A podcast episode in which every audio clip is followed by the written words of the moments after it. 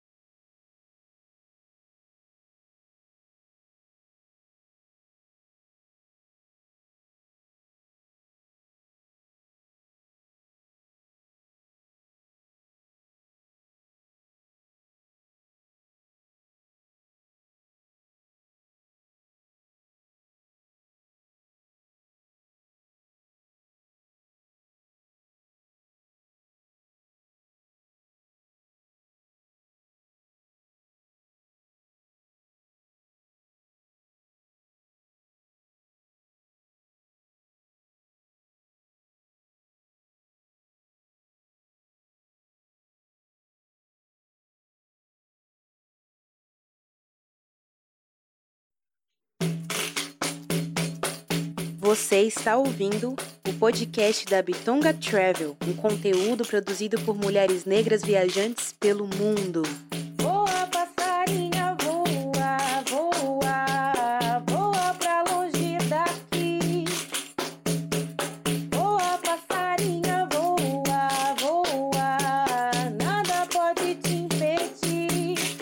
Oi, oi, oi, bem-vindas ao podcast da Bitonga Travel. Eu sou Rebeca Leteia. Oi, oi, oi, bem-vindas. Eu sou a Dani Romão. Dani, conta pra gente qual é o destino que nós vamos hoje e quem é a nossa entrevistada. Hoje vamos passear, fazer uma viagem com a Cassandra Veloso, nossa convidada de hoje. E a frase escolhida dela foi a seguinte: O meu padrão de beleza sou eu. Cada dia mais convicta disso. Nunca se compare a outras mulheres ou a qualquer outra pessoa. Somos únicas. Bem-vinda, Cassandra, tudo bom? Ah, tudo ótimo, bendito dia. Tudo ótimo e com vocês. Melhor agora com essa convidada ilustre diretamente do Cerrado brasileiro. Mas antes da gente começar a nossa programação, por favor, nome, idade, o que faz, de onde veio e onde está atualmente. Bom, eu me chamo Cassandra Veloso, tenho 38 anos. Como profissão atualmente, eu sou aromoterapeuta, finalizando uma formação é, para professora de Hatha Yoga em Brasília, nasci em Brasília, mas atualmente moro na Chapada dos Veadeiros, no interior do Nordeste goiano. Uau! Simples assim, né? Bom, para a gente não vamos dar spoiler, né? Porque depois, quando ela falar, deixar o arroba dela, vocês vão ver que aventura é essa de ir para o Cerrado. E toda essa aventura, mas a gente não vai falar desse destino, né, Dani? Nós vamos falar de qual destino? pois é, esse vai ficar para um, um, outro episódio do podcast, porque vai render também uma boa conversa. Mas hoje nós vamos aqui para a América Latina, vamos visitar Montevidéu. Cassandra, conta pra gente quando você foi e por que você escolheu esse destino. Bom, eu, é, alguns anos, né, eu venho pesquisando, estudando, investindo mesmo meu tempo e meu dinheiro, uma, uma professora de, cos, de cosmética natural lá no Uruguai. E era uma cidade, era um lugar, na verdade, que já tinha muita vontade de conhecer, é, pela língua, eu amo espanhol, e pela facilidade também de chegar lá, que depois eu descobri, gente, quão fácil é você viajar é, pela América Latina. Então, eu tinha acabado de sair de um trabalho de oito anos, né? Eu trabalhava num corporativo, e foi o momento perfeito, assim, para eu dar um, um tempo mesmo eu já trabalhava viajando, viajava o Brasil, é, cuidava da região norte, nordeste, centro-oeste, então já tinha esse hábito de viajar sozinha, mas era sempre a trabalho. E aí eu decidi fazer essa viagem sozinha, solo, para aprender, né, enriquecer meus conhecimentos aí acerca da cosmética natural e conhecer um lugar totalmente novo, é, que eu não conhecia, que é o Uruguai. Que bom. O Uruguai ele tem essa particularidade, né, voltada as terapias, essa coisa de aromaterapia também. Isso é muito legal. Sim, verdade, de medicinas tradicionais, né? Uma tradição que é um pouco mais. Eu acho que aqui no Brasil a gente está resgatando isso, né? De valorizar mais esse conhecimento tão rico, tão é, importante, é, que é deixado de geração, né? Geração após geração pelos povos, pelos povos tradicionais. E é realmente essa é uma energia que pulsa lá no Uruguai, é impressionante. Bom, então na perspectiva, né? Eu uma mulher que mora em Brasília, ou tô aí na Chapada, moro na Chapada dos Veadeiros. Como que eu faço para chegar até o Uruguai, Montevidéu? Qual que é o trajeto? É, uma coisa que eu, que eu pensei muito nisso era de fazer uma viagem muito barata, é, porque sempre, eu acho que o primeiro empecilho para as pessoas viajarem, né, saírem do, do Brasil, né, cruzar essa fronteira, é, é, pensar no, no gasto, ah, é muito caro, não vou porque é muito difícil. E aí eu tinha umas milhas acumuladas. Eu viajei, eu estava em Brasília, eu viajei de milhas até é, o sul do país e do sul do país eu fui, eu peguei um ônibus. Tem uma tem algumas empresas que fazem esse trajeto.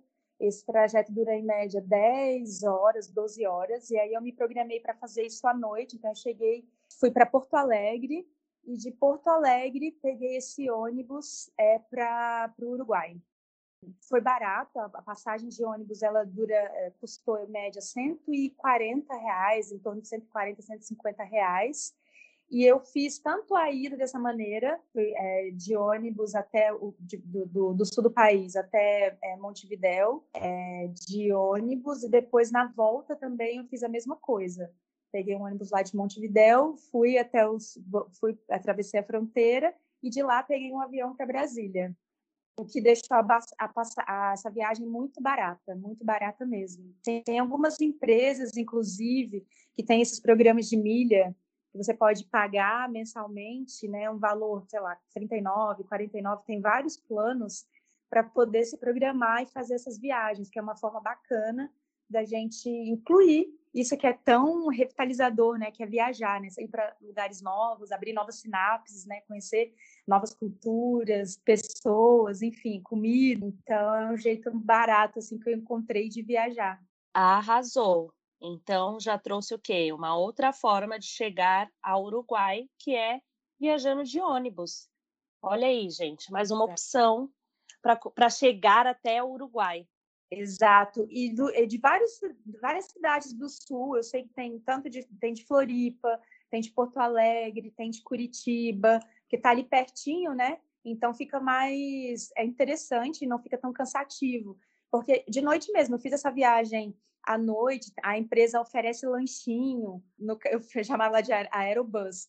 A moça, a senhora que acompanha a, a viagem, ela vai falando no, no microfone em espanhol, eu achando o máximo. Eles dão várias comidinhas, o doce que eles dão, aquele doce de leite que é tradicional no Uruguai, assim, que já é uma experiência em si, né? E aí peguei o pôr do sol chegando na, na, na, na, fronteira mesmo, Brasil com o Uruguai, foi uma experiência à parte fazer essa viagem de ônibus. A estrada é super bem cuidada, é bonita, é uma viagem segura, e muitos brasileiros fazendo, o ônibus foi cheio, muitos brasileiros fazendo esse, e uruguaios fazendo esse, esse itinerário. Boa! Já fica então essa dica aí quentíssima para chegar até o Uruguai. Então, aproveitando, você já falou que foi você ter escolhido ir para o Uruguai de ônibus, já foi uma viagem que foi mais econômica. Então, conta para gente qual o tipo de hospedagem que você utilizou em Montevidéu. Uma coisa também que eu, eu sou uma pessoa muito curiosa, né? Eu sou virginiana e eu gosto de ir na raiz da questão e viver a experiência ao máximo. E uma coisa bacana de você viajar sozinha é que você faz o seu roteiro. Então, eu fiquei duas semanas lá e fiquei em quatro, é, quatro lugares diferentes, justamente para conhecer a cidade de várias perspectivas diferentes também. Eu fui pelo Airbnb, um, a, na, no primeiro momento eu fiquei em Pocitos, que é um bairro mais badalado, é como se fosse aqui no Brasil, será, sei lá, uma Ipanema da vida, sabe? É onde acontece a ferveção à noite, os barzinhos, feiras de artesanato, muita gente na rua. É um pouco mais caro lá, mas a minha primeira, a meu primeiro ponto foi lá, porque fica perto das casas de câmbio, fica perto, é fácil de, de se locomover a pé, dá para ir para Rambla, que é a praia lá, que é, não é um mar, é um rio, mas todo mundo é um ponto turístico, todo mundo vai para lá. Então, primeiramente, eu fiquei numa, numa hospedagem, um quarto fora da casa, uma gracinha, inclusive. Fiquei pela, pela estética do lugar e pela facilidade de me locomover ali para me movimentar ali inicialmente, comprar um chip para me comunicar, né, usar a internet. Depois eu fui para Carrasco, que é um bairro mais afastado de, do centro ali de Montevidéu, fica uns, uns a uns 10 quilômetros, 10, 12 quilômetros. Também Airbnb já foi dentro da casa, aluguei um quarto dentro da casa de um ex-jogador de futebol. Depois eu fiquei no bairro, que é um bairro, era tradicionalmente um bairro negro, que era Palermo inclusive onde fica a Casa de Cultura Afro-Uruguaia, que eu também queria muito conhecer. E depois fiquei na Isla de Flores, que é do lado de Palermo. Para mim nem tem tanta diferença assim, porque é uma rua que divide os bairros, mas essa também foi uma estratégia que eu escolhi, como eu estava viajando sozinha, eu queria interagir com as pessoas e conhecer a cultura e conversar com a gente, com a gente dali, daquele lugar. Então, é, decidi ficar em vários lugares. Tem essa esse, essa questão de estar tá me movimentando, mas como eu levei pouca coisa, uma mochila, uma malinha de mão, foi tranquilo, né? Fazer essas mudancinhas que eu achei divertido. Para mim foi tudo divertido, assim, foi tudo uma experiência. Poder me mudar e conhecer pessoas diferentes, já na própria, nessa coisa de, de, de se hospedar. Né? No último lugar em que eu, que eu fiquei, inclusive, lá na Isla de Flores, foi num hostel. Foi minha primeira experiência em hostel, assim, eu nunca tinha ficado, tinha um certo receio e medo também, né? Viajando sozinha, mulher, negra. É, a nossa realidade deixa a gente tão traumatizada que eu sempre estava ali, ali confiando, mas com medo de acontecer alguma coisa. Mas foi, foi maravilhosa essa viagem, foi inesquecível. Uau, Cassandra, eu já estou aqui imersa nessa sua viagem e que é muito interessante, né, de reouvir contando um pouquinho dessa história, porque a gente já teve a oportunidade, né, fisicamente, uhum. de poder trocar um pouquinho dessa experiência. E agora, uhum. comente assim, quantos dias você acha que é fundamental para fazer esse roteiro aí de Montevidéu, do Uruguai, até que não é um país tão grande? Eu, olha, eu fiquei duas semanas lá, mas confesso que gostaria de ter ficado um pouquinho mais para explorar não esse turismo convencional, né, dos, dos, museus. Lá tem, uma, tem muitos museus, inclusive quando eu estava lá estava tendo um evento que você comprava o passe para um museu e você fazia visita em vários museus, os museus ficavam abertos à noite e lá tem a cultura muito grande do candombe, né, que parece é, um, um tambor, lembra muito o candomblé, parece muito o candomblé. Então a cidade ficou, ficava muito agitada à noite, mas eu não escolhi fazer esse roteiro é, turístico. Eu queria mergulhar um pouco mais mesmo na cultura, de andar a pé, de conhecer os, a, os lugares onde a, a, o povo né, não tem seus turistas, onde eles, onde eles comem, onde eles se divertem, qual é o, sabe, onde, onde tem o, a comidinha mais gostosa, onde, é, onde fica o mercado que vende o doce de leite mais barato e mais gostoso. Então, e as vinícolas, né? Lá tem muitas vinícolas. É, eu acho que para explorar e aproveitar a viagem, ir até Punta del Leste, porque de ônibus, quando a gente vai do Brasil para lá, a gente passa primeiro por Punta del Leste, depois eu não voltei, eu até queria voltar, mas não voltei. E, e outra também, com um pouco mais de planejamento, dá para você fazer Uruguai e Argentina, que é duas horas ali de Montevidéu para a Argentina, você faz duas, três horas de carro.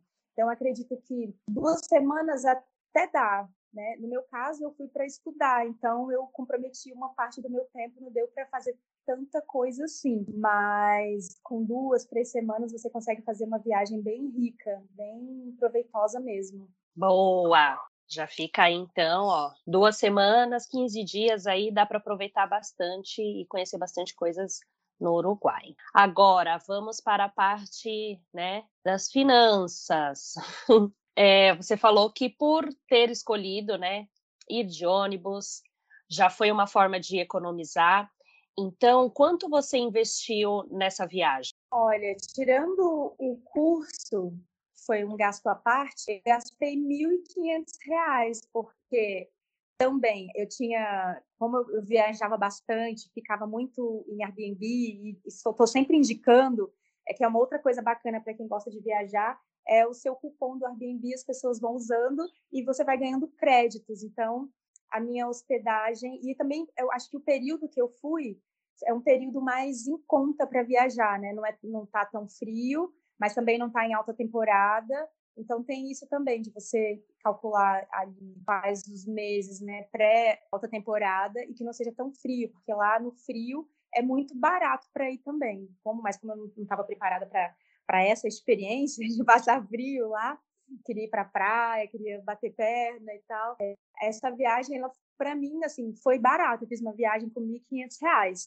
A alimentação, todos os lugares que eu que eu ficava, eu procurei, eu procurava, né, de hospedagem, eu procurava antes se tinha fogão para eu poder fazer a minha própria comida. Então, eu comi, eu comi na rua para experimentar coisas que eu queria muito comer, comer lá, parrila. Não sou muito de comer carne, mas estava lá, eu queria experimentar. Né? As pessoas falam muito bem da, da carne uruguaia doce de leite, eu sou uma formiga, então assim, eu gastei, eu posso falar que eu gastei a maior parte do meu dinheiro em doce de leite, mas é, eu acho que calculando aí, eu gastei em torno de R$ 1.500 com essa viagem, que eu acho que foi uma viagem muito barata.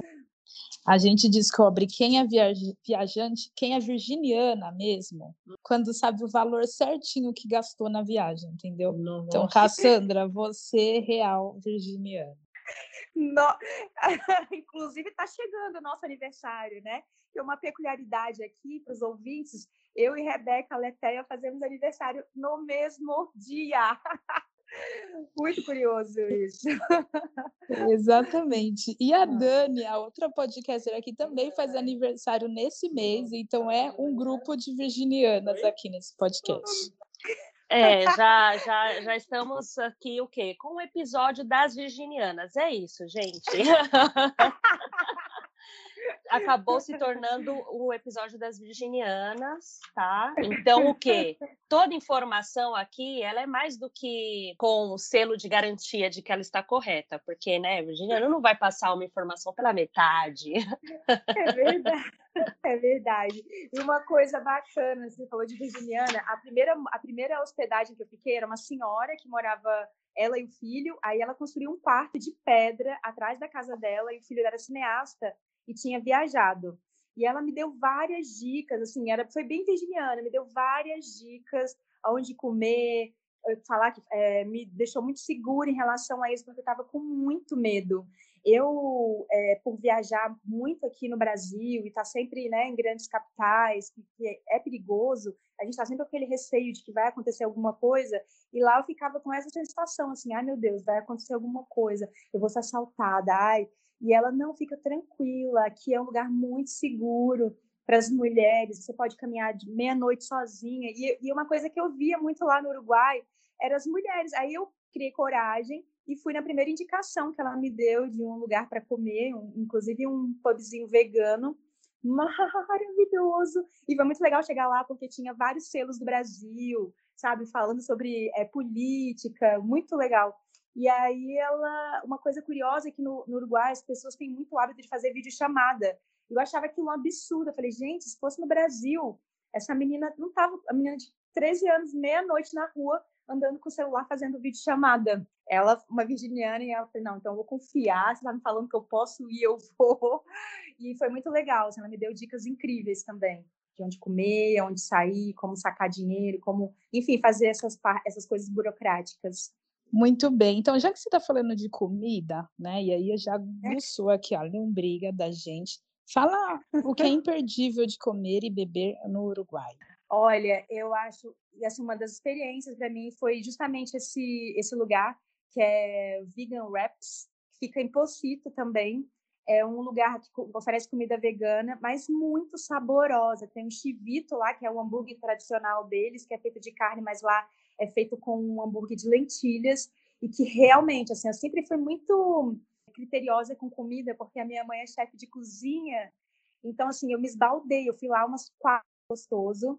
E a parrilla, né, que é a, a carne assada para quem come carne, é muito saborosa mesmo. Outra curiosidade é que no Uruguai o sal vai na mesa, eles não colocam sal, pelo menos nos lugares onde eu comi, o sal não vai, eles não colocam pouquíssimo sal no alimento e o sal vai na mesa para você temperar. E uma outra coisa também que eu fui e adorei, assim, comida de rua, né? Eu adoro muito comida de rua. E tem uma feira que acontece no final de semana lá, a Feira Tristã, Tristã Navarra, que ela acontece no domingo, e que tem várias comidinhas assim muito saborosas assim, e que você pode fazer troca, escambo, aquela coisa da feira, né? Que a gente vai, se esbalda, que é um evento à parte também que vale muito a pena conhecer, não só pela feira em si, eu acabei não comprando praticamente nada no Uruguai, é, mas comi bastante. e essa feira foi uma experiência gastronômica para mim, assim, comi várias coisas, então é um, lugar assim que tem que ser colocado na, na, no roteiro ali, conhecer a feira Tristã Navarra. Tome nota, gente. Agora, falando de, do turismo ali, de lugares para conhecer, o que você considera imperdível de visitar em Montevideo? Bom, além dos, dos, teatros, né, a arquitetura no Uruguai eu, acho, eu gosto muito de é, arquitetura. A arquitetura é muito bonita, então vale a pena muito fazer esse, esse rolê, que é conhecer a Plaza Independência, o Palácio Salvo, que fica onde fica o presidente ali, e que é muito é diferente do Brasil, que é aquela coisa separada, né, longe, meio que inacessível. Lá não, fica tudo perto de onde acontece a cidade, a vida. Então, essa Plaza Independência é, e onde fica o Palácio do, do Presidente também, é, que são lugares muito bonitos. O Teatro Solis também, que é, sei lá, centenário, foi inaugurado em 1856. É muito bonito, tem visitas guiadas, apesar de não ter feito entrado, né, para participar das visitas guiadas, eu fiz um, um, passeio por lá que é muito bonito também. E o mercado é como se fosse um mercado, o mercado municipal, o mercado del Puerto. Eu sempre quando vou no lugar, eu gosto de conhecer o mercado municipal. Para mim é um fala muito sobre a cultura do lugar, né? E uma outra coisa interessante que eu esqueci de falar que nesse na, na, na nessa Plaza Independência quase que diariamente tem é, pessoas tocando candombe.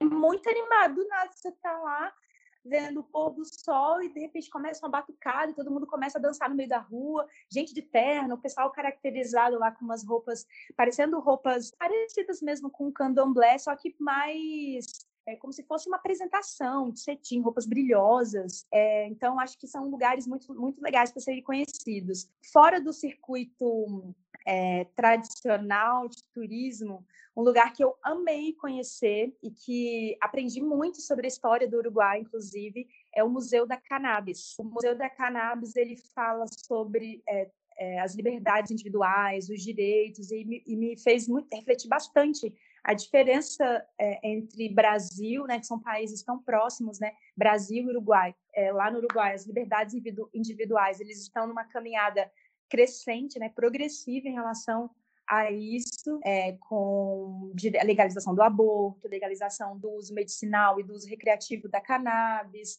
é, do cânhamo, e o quanto isso é importante para a cultura daquele país, né, para o negócio, para os negócios mesmo daquele, daquele país, né. Então é um roteiro também que eu, um lugar que eu adorei conhecer também foi o, o Museu da Cannabis. Outra coisa, lembrei aqui também, a Casa de Cultura Afro-Uruguaia. Estava na, na, minha lista de é, lugares que eu queria conhecer. Inclusive, fiquei hospedada no hostel lá perto, justamente para fazer esse passeio a pé e é muito legal, porque eles contam também essa história, né? No Uruguai, assim como no restante do mundo, houve um apagamento da história preta. O Centro de Cultura Afro-Uruguaia vem tentando fazer esse resgate, né? Da, da cultura, da história, da valorização do, do povo negro ali, que é uma outra curiosidade, assim. Eu vi pouquíssimas pessoas pretas, e depois eu fui até pesquisar, falei, gente, a gente tem uns pretos desse país e aí descobri que a, a população negra no, no, Uruguai ela não chega nem a 9%, assim. São pouquíssimo. Houve mesmo um, um apagamento, um, um, massacre. E mas tudo que a gente vê de construído, as construções, as edificações, tudo foi feito, né, utilizado ali de, de mão de obra escrava. Mas é o, o, tanto o Museu da Cannabis quanto o, a Casa de Cultura Afro-Uruguaia contam histórias é, que nos, nos, museus, nos museus tradicionais lá do Uruguai não se contam. Então, acho que vale muito a pena conhecer esses dois lugares. Sensacional. Realmente é isso, né? Quando a gente fala de América Latina, a gente não pode esquecer da história de pessoas africanas, né, que vieram para cá construir realmente a América, né? Fazer toda, uhum. fazer o que somos hoje, não desmerecendo a, comunidade indígena que estava aqui antes, né, dessa chegada uhum. brutal que foi dos nossos irmãos africanos. A gente sabe, né, que vida de viajante sempre tem um plus, na viagem, né? Sempre tem aquela surpresa boa. E qual foi a sua? A minha surpresa, assim, foi é, lidar com essa liberdade que até então eu nunca havia experimentado é, aqui no Brasil, essa sensação de segurança. É, logo na primeira semana, eu estava muito afoita ali para caminhar, para bater perna, porque eu fui uma semana antes do curso, e aí eu estava sempre usando ali o aplicativo, né, para me guiar e tal, e aí descarregou. E eu falei, não, eu vou conseguir voltar sozinha, já sei o lugar e tal, e me perdi. me perdi, e aí fui procurar um ponto de táxi, né? Não antes, me perdi. E aí, quando eu me perdi, eu falei, não, tudo bem, eu vou aproveitar o pôr do sol. Fui para a praia, e o pôr do sol maravilhoso, pessoas ali na praia, e como lá é liberado, né? O uso, da, o uso recreativo da cannabis. E eu falei, meu Deus, que lugar é esse? E aí, quando, na volta para casa, falei, bom, vou tentar voltar caminhando. Na minha, nessa minha é, certeza de que eu ia conseguir achar, eu me perdi falei, não, tudo bem, vou voltar de táxi. Apesar de saber que eu estava muito perto. E aí tinha um cara no meio da rua falando, táxi, táxi. Aí eu olhei e falei, é, ele, ah, para aqui que eu vou chamar um táxi para você. Tinha uma senhorinha na, na minha frente ele chamou o táxi para ela, conversou super rápido com um carro que parou em castelhano, que eu não entendi, bulhufas. E aí ele falou assim: Você quer ir com ela? Eu falei: Não, não, tá, vou sozinha. E aí ele parou um outro táxi e eu entrei. Só que não era um ponto de táxi, era um cara na rua, away, assim. Eu, quando eu entrei no táxi, eu comecei a pensar assim, Cassandra, por que, que você não, não foi para um ponto de táxi? E lá os táxis têm aquela divisão, assim, parece estar tá numa prisão. Você não, você não tem contato direto com o motorista, ele fecha a janela e você fica ali meio que presa ali no banco de trás. E nisso eu estava na hora do rush ali, meio que engarrafadinho, e foi demorando, demorando. E eu já comecei a pensar: meu Deus, esse cara é, vai me sequestrar, vai roubar meus órgãos, vai, vai roubar meu rim. Eu já estava achando que eu falei, cara, eu entrei numa fria, assim, meu Deus, como que eu vou fazer isso? Que inconsequente, louca, irresponsável. E aí ele, eu comecei a falar, moço, mas tá demorando, tava perto. E ele falando em castelhano comigo muito rápido, eu não entendia nada, só entendia que ele tava puto comigo por, por estar reclamando. Sei que no final da história ele me deixou em casa, não aconteceu absolutamente nada. E foi uma experiência para mim, assim, me sentir segura, sem saber, sem esperar por algo ruim ou que algo ruim acontecesse. Então, a minha experiência no Uruguai enquanto mulher, um corpo negro, foi essa situação de segurança que aqui no Brasil é tão difícil experimentar.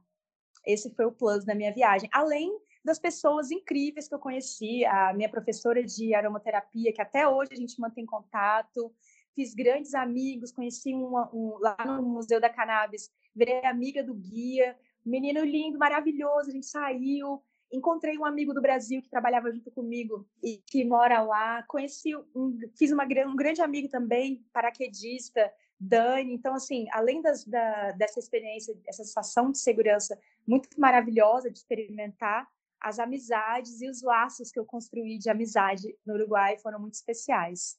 E o doce de leite que eu trouxe, assim, uma trouxe assim com vontade. Minha mala, paguei excesso de, de excesso de bagagem só de doce de leite.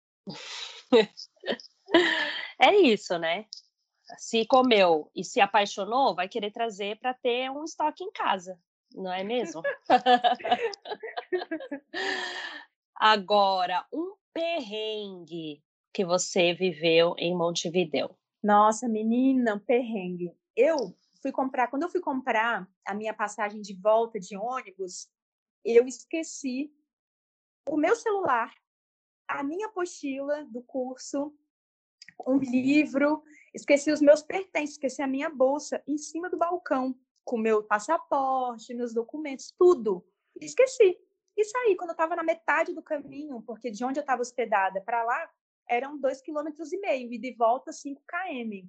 E aí, quando eu estava na metade do caminho, já chegando, quase chegando, eu me dei conta que estava que tinha deixado uma das minhas bolsas lá e falei, cara, já era, perdi tudo, vou ficar sem celular, sem documento, como é que eu vou fazer para voltar? A passagem de avião já estava comprada, com data. E falei, caramba, ferrou, ferrou. E aí voltei correndo, esbaforida.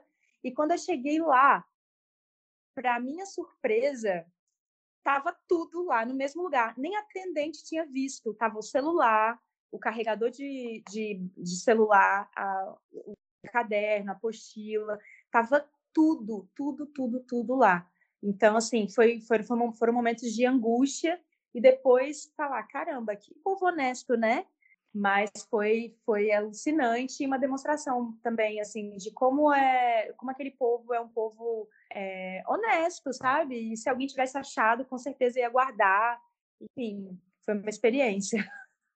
E que experiência né? Nossa tô aqui. É, a gente fica assustado mas todo perrengue ele tem um, um lado bom né sempre tem o lado bom de tudo isso. O aprendizado, na verdade, né, com isso, né, porque eu estava lá muito desconfiada das pessoas e isso é, foi um aprendizado para mim, né, aprender a confiar mais no outro. E até aqui, porque quando a gente dá esse primeiro passo de confiança, né, eu acho que a retribuição vem também na mesma medida, né, de, e aí é, uma coisa bacana que aconteceu quando eu voltei, que no condomínio onde eu morava, a gente colocou é, picolé para vender e as pessoas poderiam pegar à vontade e ela mesma colocar lá o dinheiro, né? Então, dá esse primeiro voto de confiança. E foi uma prática que eu dividi com, com os moradores, né? Os condôminos no condomínio que eu morava e que até hoje está lá, deu super certo e tal, e para trabalhar essa questão aí na, na, nossa sociedade que tanto precisa, né? Esse é um destino para viajar de mochila ou de mala de rodinhas? As duas coisas. É, nesse, nesse, quando eu fiquei no, no hostel, eu conheci várias pessoas que estavam viajando, mochilando, e inclusive pessoas que estavam ali hospedadas no hostel em troca de fazer a limpeza ou de fazer a comida. E eu conheci uma menina canadense, inclusive, que ela estava já sete meses no Uruguai, na verdade, fazendo a América Latina, e ela estava viajando sem dinheiro, ou com pouquíssima grana, porque ela fazia esse mochilão e ficava nos lugares é, em troca de hospedagem, em troca de alimentação, ela oferecia o serviço. Mas a gente sabe também que o é, Uruguai tem é, o, o, turismo tem para todos os, os níveis e para todos os bolsos, né? Então, é, Punta del Este, por exemplo, também tem coisas que você consegue fazer ali que são mais caras. Então, dá para fazer tanto mochilão ou mala de rodinha. Depende muito aí da, da sua intenção nessa viagem, né? Qual a experiência que o viajante quer ter. Mas o Uruguai é um lugar que acolhe a toda a gente.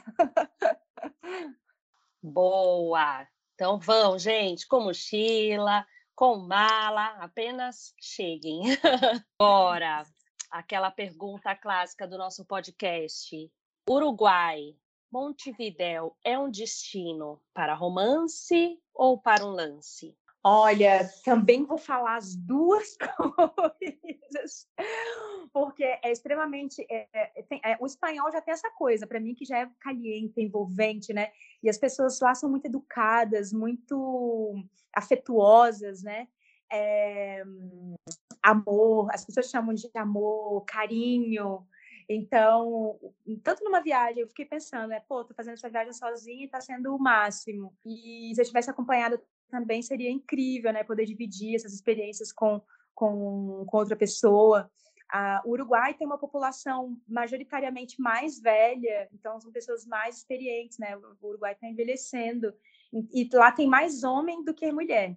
Então, uma coisa lá também, as mulheres, é diferente do Brasil, não são essas cantadas, assim, bizarras, mas você escuta todo, todo tempo, hermosa, ai que hermosa. Então, assim, eu acho que também é um lugar tanto para um lance, para um romance. E olha que eu até cogitei antes, porque eu estava no meu radar ali, morar no Uruguai, então eu fui lá também para sentir um pouco mais da energia daquele lugar, mas me chamou muito a atenção, um lugar que eu talvez até moraria. Olá, minha vida, sim. Cassandra, eu tenho uma pergunta, né? Aí é do nível pessoal. É a respeito assim da legalização da maconha por lá, né? Porque até já, a gente já vai preparado, né? Como que rola, né? Dessa coisa. Como é? A gente quer saber aí, tipo essa tal legalização, se a gente pode comprar, se a gente quanto estrangeiro pode usar. Pode, pode fiz a Glória Maria, né, no Uruguai, falei, já que eu tô aqui, e uma amiga falou, não, você vai para o Uruguai, você tem que é, realmente conhecer o Museu da Cannabis, não só pela cannabis em si, mas para entender um pouco mais da história, que a gente sabe que essa história perpassa pelo racismo, né? Então, no Uruguai, como funciona? É legalizado, mas os turistas não podem comprar, é legalizado essa maconha estatal, né, entre aspas, ela é, você faz uma carteirinha, é, tem que ser realmente morador, Brasil, é, uruguaio ou não, mas tem que realmente declarar que você mora lá.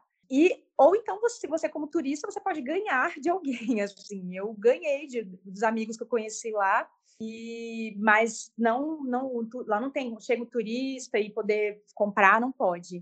Ela é realmente é, somente para pessoas que moram no Uruguai. Uma outra coisa também que eu achei impressionante é que a gente fala muito lá da legalização e fala muito da, do uso recreativo, mas lá, por ter uma cultura é, das medicinas tradicionais, né, das, é, das medicinas holísticas, vamos dizer assim, o CBD, que é o óleo de o óleo extraído, né, da, da, da cannabis, lá é vendido muito barato em relação ao Brasil.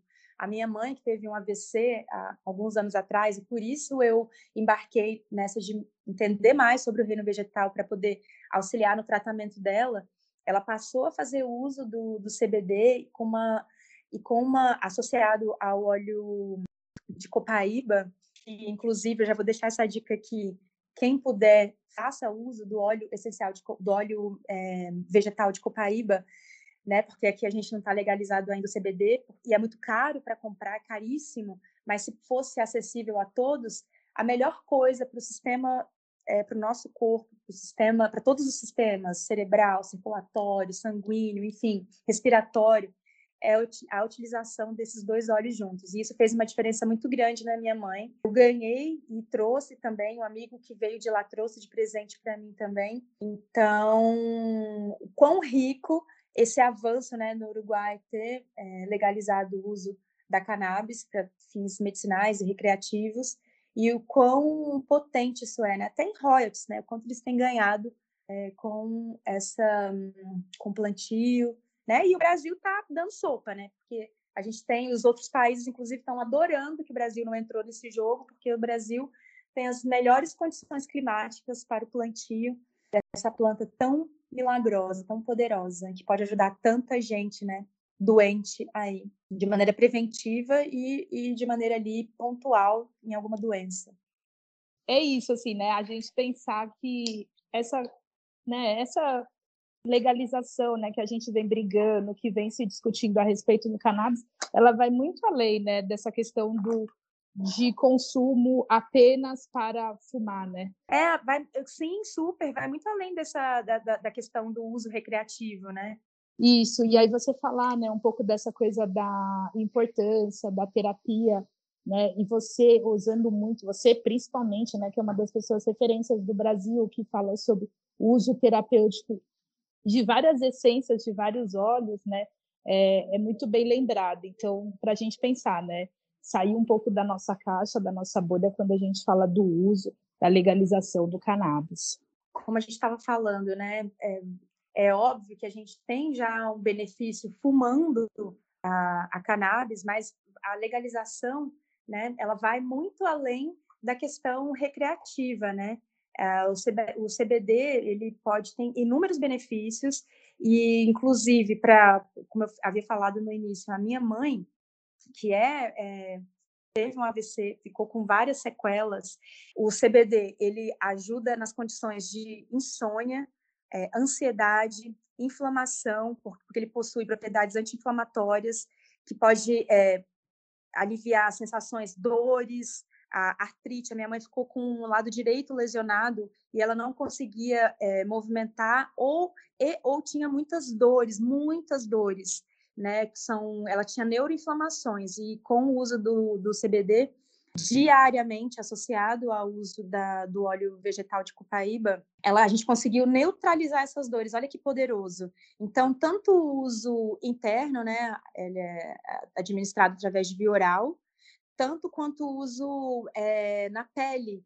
Então, a gente faz aplica fazia, fazíamos a aplicação, agora a gente não mora mais junto, é, infelizmente, mas isso trouxe um ganho. É, pacientes com epilepsia, ansiedade, pessoas que tomam, que tomam ansiolíticos, né? Eu fico observando, uma vez que eu tive uma crise de ansiedade em 2019, inclusive, e fui para psicóloga, psiquiatra e me recomendaram o uso de ansiolíticos e eu, por livre, espontânea vontade, porque sou aromaterapeuta, decidi não tomar e fazer administração aí acompanhada do psiquiatra de óleos essenciais e óleos vegetais, inclusive o próprio CBD, porque não tem é, contraindicações, né, nem efeitos colaterais. Você pega, de repente, uma bula de um remédio é, alopático, né, um remédio químico industrial, você vai ver um remédio para ansiedade que gera é, sensação é, de pesadelo, enfim, uma série de, de efeitos colaterais tão piores quanto a própria causa da doença ali que o médico passou para você tomar. Então a gente tem que ter, entender que é uma questão que vai muito além dessa, como a Rebeca falou, do uso recreativo, né? Uma substância milagrosa, uma erva que pode trazer muitos benefícios.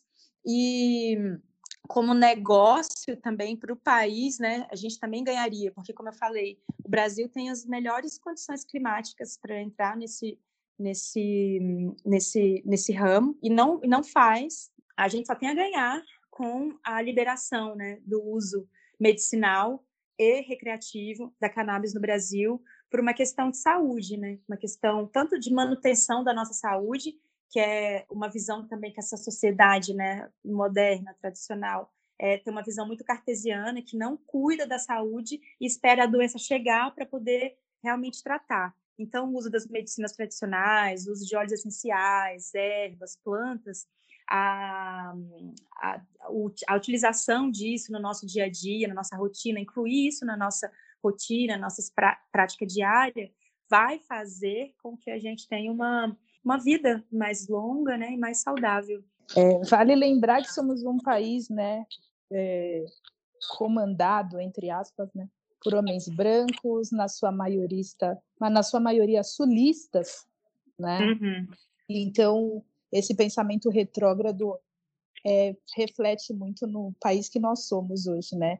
E aí eu abro um adendo que na Paraíba tem um, um centro né, de terapia com legalizado para o uso de cannabis, né? Do qual eles fazem pesquisa, é o único centro da, do Brasil. Né? Então, a gente está falando de Nordeste, a gente está falando de lugares que realmente sabe o quanto é importante. Mas enquanto a gente for dominado por homens brancos, né, héteros, né, na sua maioria com esse pensamento retrógrado, a gente sabe o porquê estamos passando por tudo isso. Então, vale a pena a gente refletir em quem a gente vota, quais são os planos, quais são as políticas de governo. Totalmente, totalmente, porque isso vai determinar muito o rumo dos próximos anos, como a gente tem visto, interfere na nossa vida ali no dia a dia. Tá aí a gasolina sete reais que não nos deixa mentir, que não é só um voto, né? É toda uma cadeia de coisas e acontecimentos, e essas pessoas que legislam, elas precisam realmente ter essa consciência de governar para o povo, né? Ah, eu disse sulista, mas é sudeísta e sulista. Agora, então, vamos falar de Cassandra, a viajante, hum. aquela que põe a mochila, que pega a mala de rodinha e sai viajando por aí. Você uhum. é do tipo que viaja com roteiro ou deixa a vida me levar? assim, né? Como virginiana, eu gosto sempre de fazer uma programação porque eu acho muito bacana é, fazer essa imersão mesmo, né? Mesmo que você esteja ali naquele lugar por pouco, por pouco tempo, por poucos dias, é, então acho que você se programar, você consegue ter essa é, essa noção de que ah, o que de fato realmente vai dar para eu fazer nesse espaço de tempo que eu tenho ali naquele país, naquela cidade. Então, eu gosto de fazer um roteiro prévio e de lugares que eu vou pesquisando antes, que, ah, poxa, queria conhecer esse lugar. Que nem o, o a Casa de Cultura Afro-Uruguaia. Eu queria muito, muito conhecer por conta da história, por, por, por ser uma mulher negra, é, por é, ser importante estar no meu roteiro ali um lugar que falasse um pouco da, da nossa cultura, dos nossos antepassados naquele solo ali. Mas também é bacana você deixar a vida, a vida levar. Eu estava no ônibus, numa desses, desses meus passeios lá a pé, eu peguei um ônibus e vi uma mulher negra, linda, com tambor. Aí eu falei, pô, já vou puxar papo, né? Porque é difícil ver gente preta lá. E todas as pessoas pretas que eu via, eu ia puxar papo, com meu espanhol arrastado. E aí ela falou: Ah, tô indo tocar candombe com um grupo de mulheres e lá na Plaza Independência, mas só que na Cidade Velha e tal, tal horas. Aí ela, vamos? Eu falei, vamos. E aí eu já estava indo para casa, desci, é, fui para lá, ver ela tocando, assim, foi muito legal. Então, fazer um planejamento, mas também estar tá aberta para as possibilidades que a vida oferece, né, que podem ser mágicas e como eu costumo dizer, né, faz bem para o nosso organismo, para o nosso cérebro, né, quando a gente faz coisas novas, né, abrir novas sinapses, ajuda ajuda na saúde da nossa do nossa da nossa cabecinha, do nosso cérebro. E você coleciona alguma coisa de viagem que você sempre traz das suas viagens? Olha, eu sempre, antigamente eu, eu colecionava imã de geladeira, né? Agora, como eu não tenho mais geladeira, eu procuro trazer alguma coisa assim simbólica do Uruguai. Eu na, na hora eu empolguei, mas depois eu falei, me arrependi e hoje eu já já estou feliz de novo. Eu trouxe é, uma linha para fazer é, macramê. Então, eu sempre procuro trazer alguma coisa, assim. Trouxe também um copo de, de mate para minha mãe, Mas agora, eu às vezes só lembrança ali, mas sempre trago uma coisinha assim. Antigamente tinha essa coisa do imã, imã, minha geladeira em Brasília era cheia de imã para os lugares aí que eu fui passando pelo mundo, mas agora não mais. E qual foi o último destino de viagem que você realizou? O último destino de viagem. Então, quando eu cheguei do Uruguai, a gente estava ali no finalzinho, já voltando, começando aí esse a pandemia iniciar, né? Então eu vi, o meu último destino antes de mudar para cá foi a própria Chapada. Eu vim para Chapada, mas com outro olhar e passei um tempo aqui, passei um mês para ter certeza se realmente era isso, ou se não estava romantizando, se era realmente era essa vida simples no campo, né, diferente da vida que eu levava, né, viajar, viajando, glamurosa, enfim, numa cidade grande. Então, meu último destino, que curioso, meu último destino de viagem foi passar um tempo aqui na Chapada para saber se realmente eu queria, de fato, morar aqui. E da Cassandra, qual é o destino dos sonhos? Ai, meu Deus, Angola, né? Não sei, pisar em solo africano. pisar em solo africano, mas eu tenho uma coisa com Angola, quero muito conhecer Luanda, assim, tenho assim muita vontade mesmo de pisar em solo africano. Ainda hei de realizar este sonho, quem sabe em Bitonga Travel. Ai, amiga, vamos, eu vou com você. vamos, amiga, vamos realizar esse sonho. Me chama na DM. É o meu sonho, é este, pisar em território solo africano, retorno, né? Fazer esse retorno aí. Então o podcast acaba aqui. Tchau. Ai, ai, essa excursão, essa excursão do futuro. É isso, gente teremos um. Não vai ser um ônibus, né? Porque não dá para ir assim de ônibus, mas vamos fretar um avião, porque somos dessas. E já caminhando para o fim, Cassandra, deixa aqui o seu arroba, como as pessoas fazem para se conectar com você nas redes sociais. Bom, meu arroba, eu uso, a rede que eu mais uso é o Instagram, e meu arroba é arroba Cassandra Veloso, com dois L's. E é isso meu, minha forma de contato aí com o mundo, através de lá que eu me expresso, é, me comunico com, com as pessoas, expresso a forma como eu penso, um pouco da minha vida, divido um pouco da minha vida aqui, né, morando no, no, no interior do país, através do meu Instagram, arroba Cassandra Veloso, com dois L's. Fala também dos seus cursos, porque eu acho fantástico, eu sou apaixonada por eles. É agora, é a hora através do meu Instagram também, divido um pouco da minha vida aqui, como é morar aqui sozinha, fazendo as intervenções na casa que eu mesma estou fazendo, como é ser uma mulher negra empreendendo sozinha no interior do Nordeste goiano do país. Divido também sobre o meu trabalho como aromaterapeuta. Tem inclusive uma experiência muito legal que é o perfume terapêutico baseado na psicoaromaterapia. Então tudo isso você encontra no meu Instagram @cassandra_veloso. Nossa, que legal. Já pensou, Dani, um perfume que tem tudo a ver com a sua viagem, entendeu? a gente fazer essa consultoria junto com Cassandra e saber o perfume que vai que tem tudo a ver com o destino, sabe? Dos seus sonhos. Uau! Incrível! Já amei essa ideia. Amei também. Cassandra, gostaríamos de imensamente, né, agradecer a sua presença aqui no nosso podcast. Você enriqueceu muito, né? Abriu também muito a nossa mente quando a gente fala de viagem e Uruguai surpreendeu muito a gente também focando aí para essa questão de CBD, né? É, de poder discutir, de poder pensar isso e saber o quanto é importante a gente também trazer reflexões de melhorias para o nosso país, de pensar destino além do normal, né? Você abrilhanta. E eu sempre tenho a imagem de quando eu te conheci, você chegando, né, no, no quilombo lá, Cotirene, em Brasília, com uma furadeira na mão e falando: eu vou aqui ajudar a organizar. E acho que essa é a imagem que eu tenho dessa pessoa hum, potente, assim, né? Uma mulher que vai lá, transforma, faz as coisas, faz realmente acontecer.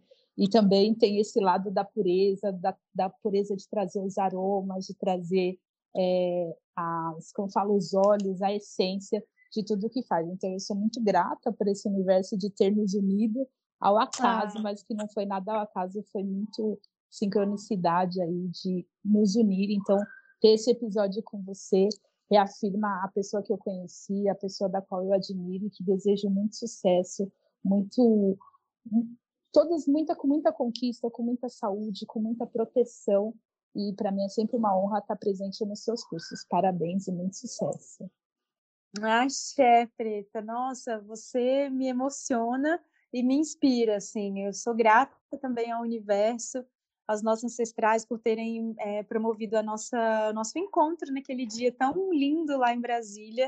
Você é uma mulher que é, me inspira muito, me faz acreditar. Toda vez que eu entro nas redes e vejo você, você alegra o meu dia me enche de esperança, sabe? Num futuro melhor, me faz pessoas como você, Rebeca, me fazem acreditar no ser humano, sabe? Então eu sou muito grata pelo por esse convite, a você, a Dani. Só tenho a agradecer, admiro demais o trabalho de vocês e estou muito honrada de poder participar. Fiquei nervosa, né? Que a gente fica nervosa. Pode ser que eu tenha falado alguma bobagem, mas espero também que de alguma forma contribua, né? Alguém que esteja ouvindo aí contribua de alguma boa forma aí para a vida das pessoas e dos ouvintes do Maravilhosa, né? A pessoa sempre chega, gente com esse nervosismo, né? E é isso. E aí traz todo esse conteúdo que traz em cada episódio. Né? Mas faz parte esse, nervo, esse nervosismo inicial, porque né, vai falar com outras duas virginianas. Imagine o que será desse episódio. Elas estão em busca da perfeição. Não! Então, também quero te agradecer, te desejar muitas felicidades, já que também, né, é o mês o seu, é o seu mês versário, assim como o meu e da Rê. Fique ligada, já vou deixar aqui uma pitadinha, porque semana que vem teremos um episódio, gente, muito especial, sabe? Totalmente assim, ó, vai mudar a forma de vocês de viajar, literalmente tá? Semana do nosso aniversário, a gente quis o quê? Quis um episódio bem daqueles babadeiros. Então não percam o episódio da semana que vem. E Cassandra, volte aqui para compartilhar conosco mais histórias, mais experiências, como essa sua de Montevidéu, que foi super legal trazer uma forma de chegar até lá de ônibus, né? E não o tradicional que todo mundo usa, que é o avião. Maravilha! Axé, meninas! Adorei, viu? Que bom. E vocês que estão ouvindo o nosso podcast já sabem, compartilha, passa para as amigas, se esse é seu destino. Então, já anota todas as informações e deixa um recadinho lá para Dani ou no Instagram da Bitonga Travel, no meu Instagram, dizendo um destino que você gostaria de passar aqui e se você também quer ser a nossa convidada para trazer para nós um destino diferente. Até a próxima! Boa